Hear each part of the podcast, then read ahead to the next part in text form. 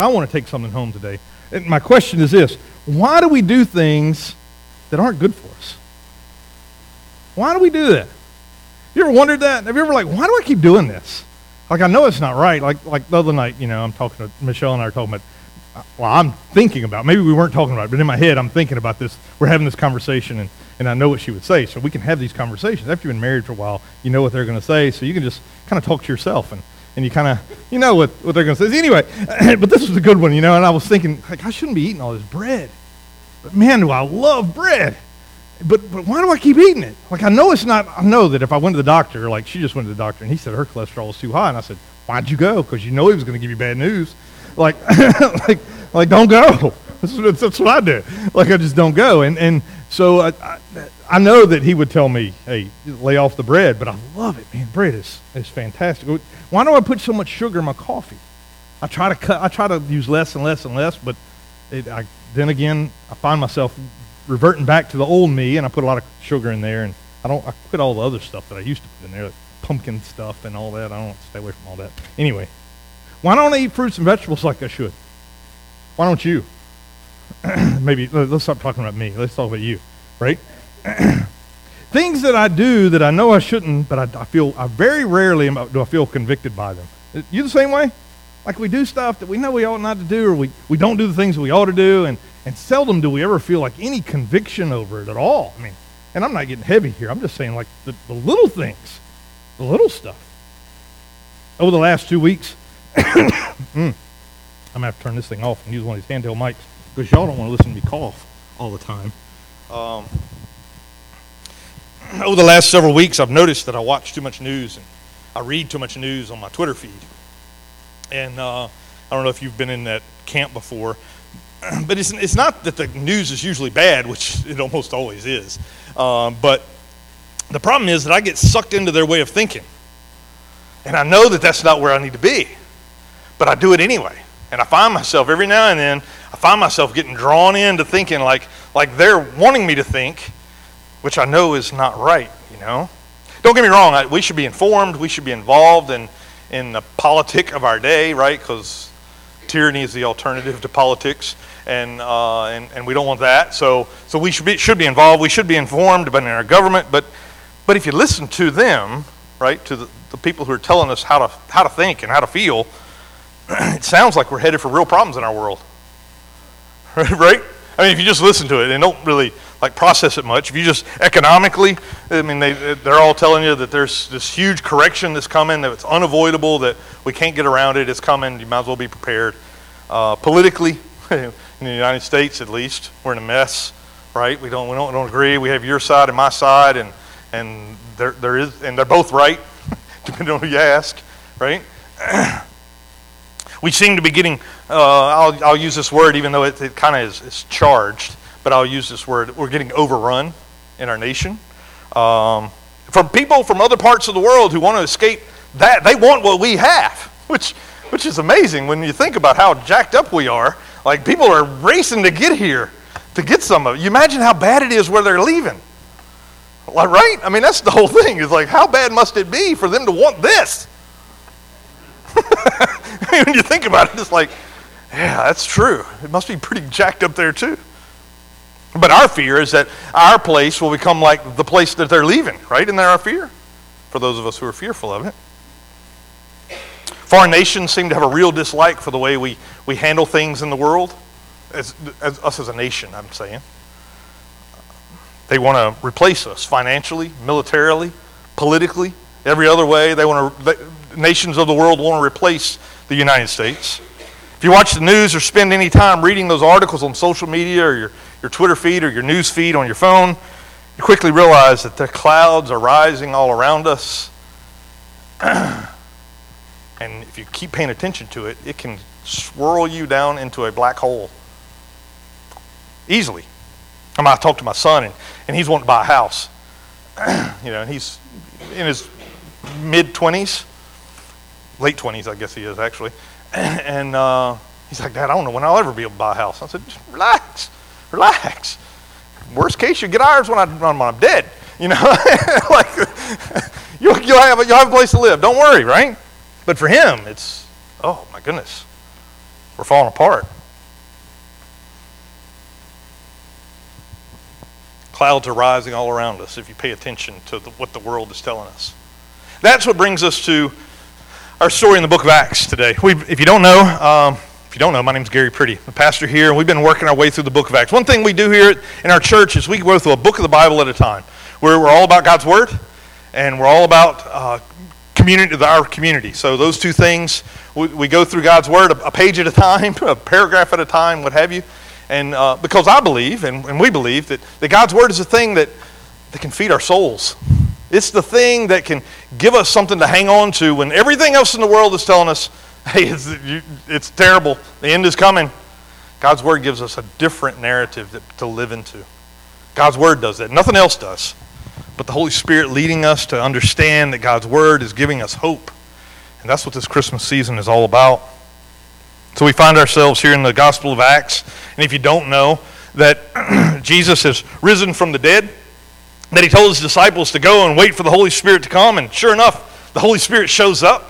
They, miracles start to happen. They start to, Peter and John begin to preach, and people are coming to the Lord right and left. I mean, they can't, they can't, they don't know to do with them all.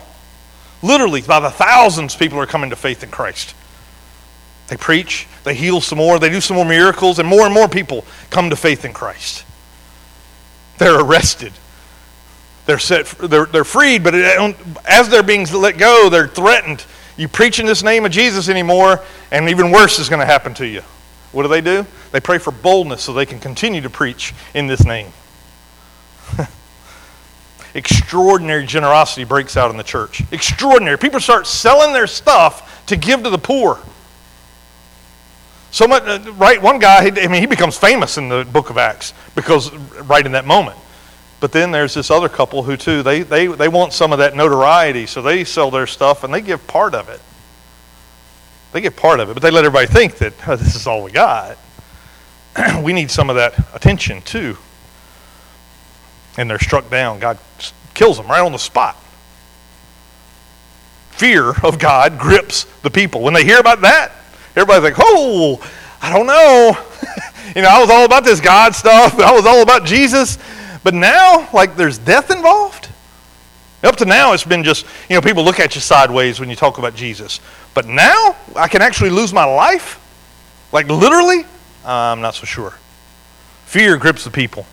And yet, the disciples don't stop. And that's where we find ourselves today in, in Acts chapter 5, beginning in verse 12. If you wrote a Bible, I encourage you to, to read it, to open it, to underline stuff, to highlight stuff, because Hey, these are the things that, that God led me to over the last several days. But today, in this moment, I believe He's speaking to each one of us. And He might speak to you something that's different than what He's saying to me here. And I want you to record it. So get ready to make a note in your Bible. If you use the thing on your telephone, and then they have a little note thing on there too. Uh, make a note for yourself and share it to some friends. The apostles performed many signs and wonders. This is after they, they prayed for boldness. This is after Ananias and Sapphira had been killed, right, for, for lying for deceit, for, for hypocrisy. The apostles performed many signs and wonders among the people, and all the believers used to meet in Solomon's colonnade. No one else dared join them, even though they were highly regarded by the people. I mean, everybody respected these disciples. I mean, they, they saw what they had done, they knew what was going on, but the, the crowds weren't showing up like they used to. What's going on? What's happening here? Well, first thing First thing I want you to remember is that they're here in the, this is the, this is a drawing. This doesn't really exist. This picture doesn't really exist, but it's, a, it's an artist's rendering of the Temple Mount. So in the middle there is the temple, right? But all around it you see there's this uh, porch. This little columns. These columns are, just to give you some scale, these columns are 37 feet high. So that kind of gives you a scale of the place, right? This thing, this thing is huge, right? Those, those columns are 37 feet high. And Solomon's porch, as it's called, you may have heard it, you know, they, ministries have been referred to as Solomon's porch before. That's this one. That's what this is what they called Solomon's porch. It's uh, what you can't see out here are the steps that come up into the temple, and they would come through these, uh, you know, the stairwells. Basically, essentially, they're stairwells. So people would come up, and Solomon's porch was right there. Solomon's colonnade was right there. So that's where the early church met. right there. And this, if you remember, a couple of weeks ago, they had they were on trial for the at the Sanhedrin, brought them on trial, Peter and John. The Sanhedrin met right here in the corner of the temple. They met right there in the corner. They had a room that they met in. So they're they're right across the courtyard from the, the Sanhedrin's meeting room, and they're right there under the porch preaching Jesus. Preaching Jesus. This is where they always met. This is where the church met. And yet, people aren't coming like they used to. Why? Well, let's go through the reasons, right? The Sanhedrin had threatened them. Don't, don't, you don't want to be hanging out with these people. And then Ananias and Sapphira had just died.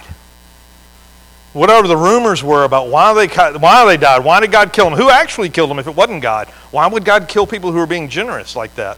Like all the rumors you sh- you know it's not just rock hall where people have spread rumors. So it's it's everywhere right? It's everywhere. So so imagine the rumors that were being told about ananias and sapphira and their death and this church these these rebels these these crazy christians. Well they weren't really they weren't called christians yet. That's going to come later. But right now there's this this cloud of fear that's building up in the people but amidst that cloud of fear is great boldness. Is great boldness by these disciples. Great boldness because remember, they had prayed for it. They had asked God to make us bold. They knew that the cloud was forming, they knew that the bad news was coming. They knew that trouble was coming. Jesus had told them. Jesus had told them that they're going to kill you on my account. They knew. This wasn't a surprise to the disciples. But the people, they hadn't known this was coming. The people who were watching it all play out, they didn't know. They were seeing this firsthand. And wow, was this a little too much for church? right? I mean, this is the, I mean, we're talking a little high expectation for people to be willing to come to church. I mean, not, they had to change their lifestyle, right? Because you're going to be ostracized by the whole community if you start going down this Jesus road, nobody's going to want to, all your Jewish friends are going to ostracize you. Rome is going to think you're a bunch of zealots and, and you're a threat to the kingdom. And then, if you mess up, it seems like, because what happened to Ananias and Sapphira, if you mess up, you're done. Not only do you, you have a risk you're losing your lifestyle, but you risk your whole life to become a Christian.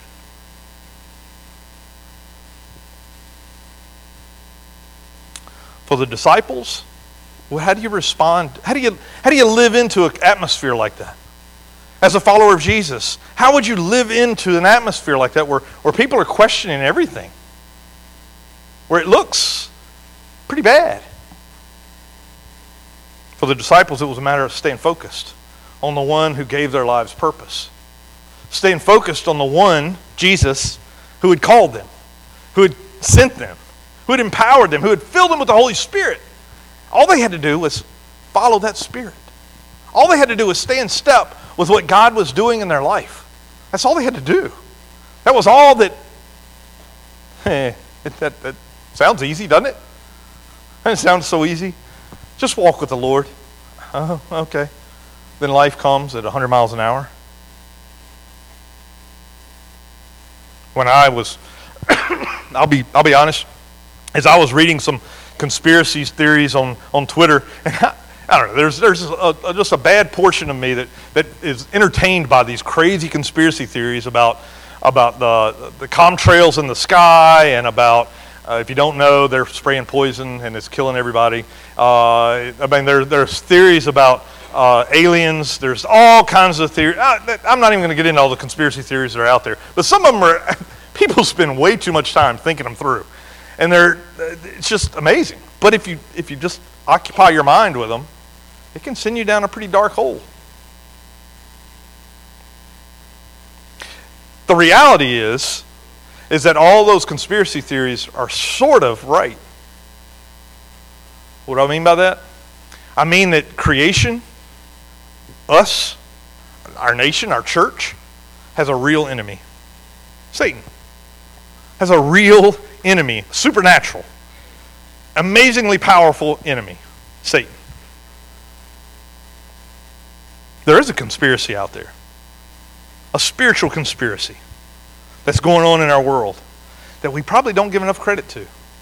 We blame it on the Republicans or the Democrats or the, the Chinese or the Russians or the, or the Ukrainians or the people from Mexico or wherever. We blame it on all those people. But, but the reality is the blame belongs only with Satan, who wants to divide, who wants to conquer, who wants to rid the world of his church. We should expect it to be chaotic and be like the disciples and remain faithful. See, but not get caught up in all the what ifs. But God has a plan. That yes, there's an enemy, but God has a plan. God is working out his plan. That's what we see in the disciples. Look at what happened in verse 14. Nevertheless, all this stuff that's, you know, they're being faithful, people are afraid. Nevertheless, more and more men and women believed in the Lord and were added to their number. More and more people are coming to faith, regardless of the, the darkness, the black hole of the, the fear that was gripping the people. Nevertheless, people were coming to faith. God was at work. Many wouldn't come and join the disciples, but some did. Many wouldn't, wouldn't step up, the, up those stairs and come and be seen with those people, but, but some did because God was on the move. And He still is. God is still on the move. Disciples, they didn't get caught up in the fact that, that some people were afraid and, and that, oh man, I can't believe that they're afraid to come up here and be with us. No. They didn't get all upset that some people aren't willing to make the commitment. They didn't get upset about that. Because some people did make the commitment. Some people did come up the stairs. Some people did gather with them at, at Solomon's colonnade. Some people were up there on the Temple Mount worshiping Jesus. This applies to us today. It seems like more and more people aren't really interested in making a commitment to follow Christ as part of the church. I mean, a lot of people like the idea of church and like the, the things that church and church people do for the community. A lot of people love that. But, but struggle with keeping and making, maintaining the life in the body of Christ as a priority in their lives. I mean, I'll, I'll be honest. If I didn't work here, it'd probably be a struggle for me too. It's a struggle because it because it, it expects things from us. Like, we don't join the church to get stuff from it. If you did, you did the wrong move. You don't join the church to get stuff out of it. You join the church to give your life to it.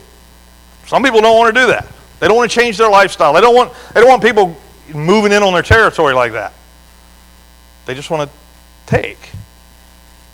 Although we wouldn't say that. But that's the reality. We don't want to give our lives to anything. That's just the nature of our world. But some people are. Some people do. And so, what the church needs to do in the face of that, because some people don't want to and some people are eager to. So, the church needs, instead of getting caught up in who's in, who's in and who's out, we need to do what the disciples did. I believe. I mean, let's face the facts. You and I, we don't know what's going to happen tomorrow, next year. We don't know. I mean, you may have ideas. You may have a really good idea because you may be wise enough to read some of the things that are going on in the stock market or politically or whatever. You may know. You may have an inside lane. I don't know. But we really don't know for sure. We may have ideas and opinions. We don't know if we'll all be okay and if those we love will make it through. We don't know, and that creates uncertainty. And uncertainty creates anxiety and fear. Here's what this says about this cloud, what this passage is saying to us that we can count on Jesus no matter what. No matter what, we can count on Him. If you believe in the Lord, which means if you believe that Jesus is God, and you place your whole trust in Him, your whole life in His hands, we, we trust that you will be okay. No matter what the world brings, no matter what tomorrow is, that you will be okay because you're in His hand. And, but not okay as the world defines it. Not like you're going to retire and you're going to have a nice retirement. No, not like that. God promises to never leave us nor forsake us. God promises to use all things, even this dark cloud that we may be in, for our good. God promises that one day He'll wipe every tear from our eyes. every pain will be removed. That there is goodness and there is grace in the darkness because God is on the move. The people, they put their faith in Jesus despite the risk. That was the invitation. And some moved, some, some came. And that is still the invitation today. No matter what's going on in our lives, to give our lives to Him, to, to say, I'm, I'm all in. Whatever may come. To trust that God is moving, even in this, for me. And look what happened. Because people were coming to faith, because people were saying, I'm in. Look what happened. As a result, people brought the sick into the streets and laid them on beds and mats so that at least Peter's shadow might fall on some of them as he passed by. Crowds gathered also from the towns around Jerusalem, bringing their sick and those tormented by impure spirits, and all of them were healed. Some dared to experience God's goodness. They heard all the stories and they, they, they, they've heard the rumors and everything else, but they, they took a risk to experience God's goodness and His grace.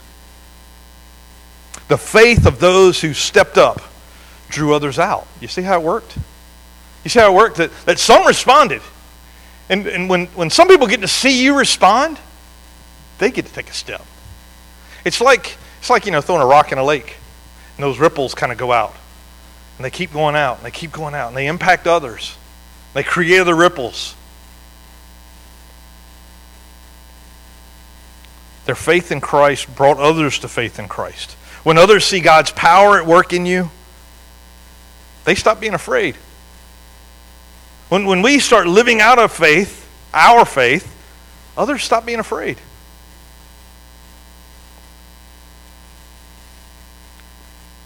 They heard how these Christians were performing miracles. And they dared to bring out their sick at the so at least Peter's shadow would pass by. Back in that day, there was, there was a lot of understanding of the, the shadow having power, the, sh- the, the shadow of God Almighty would be cast over people. And that, they understood that as, as being a, a, a source of blessing or a source, a source of a curse. But in this case, they, they anticipated God's healing and they experienced it. All of them were healed. This may not be the, the correct way to experience healing, like, like to just go lay in the street and wait for somebody to walk by.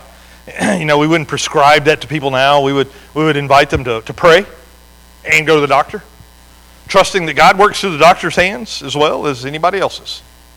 That God can move however God chooses to move. A lot of times we want miracles to happen. We want, we want the miraculous, and absolutely we want the miraculous, and there's nothing wrong with seeking that as long as we're seeking the one who gives miracles. Not the miracle itself, but the giver of gifts. We're seeking Him. And, tra- and, and see, the, as one who prayed for miracle myself uh, before, I, I know that the, the power of the miracle is in Christ.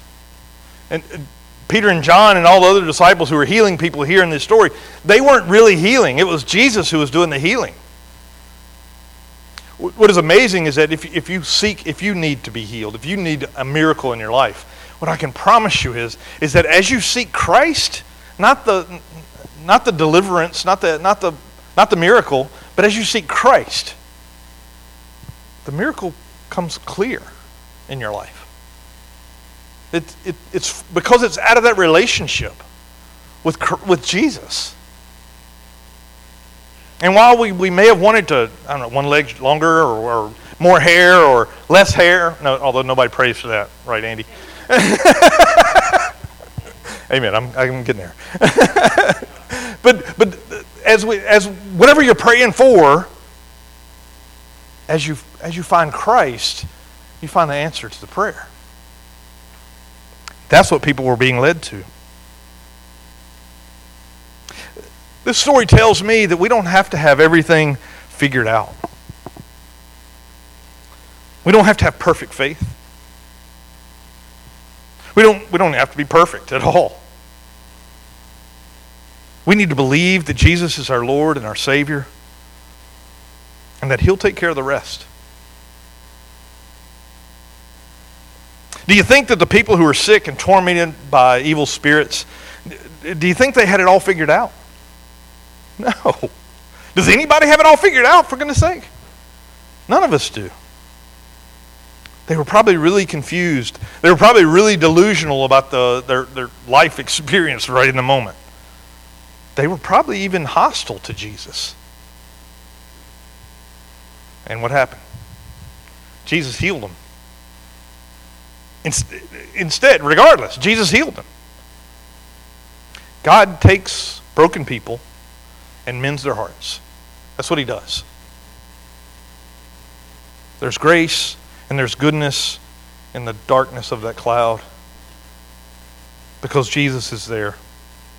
That goodness and grace can look like physical healing, it can look like spiritual healing, if the Lord wills it. Goodness and grace can look like health. Goodness and grace can look like spiritual deliverance. Goodness and grace can, can look like uh, uh, emotional healing. Goodness and grace will look different in each one of us because each one of us are in a different place. When we experience God's goodness and grace, it's going to look different in each and every one of us.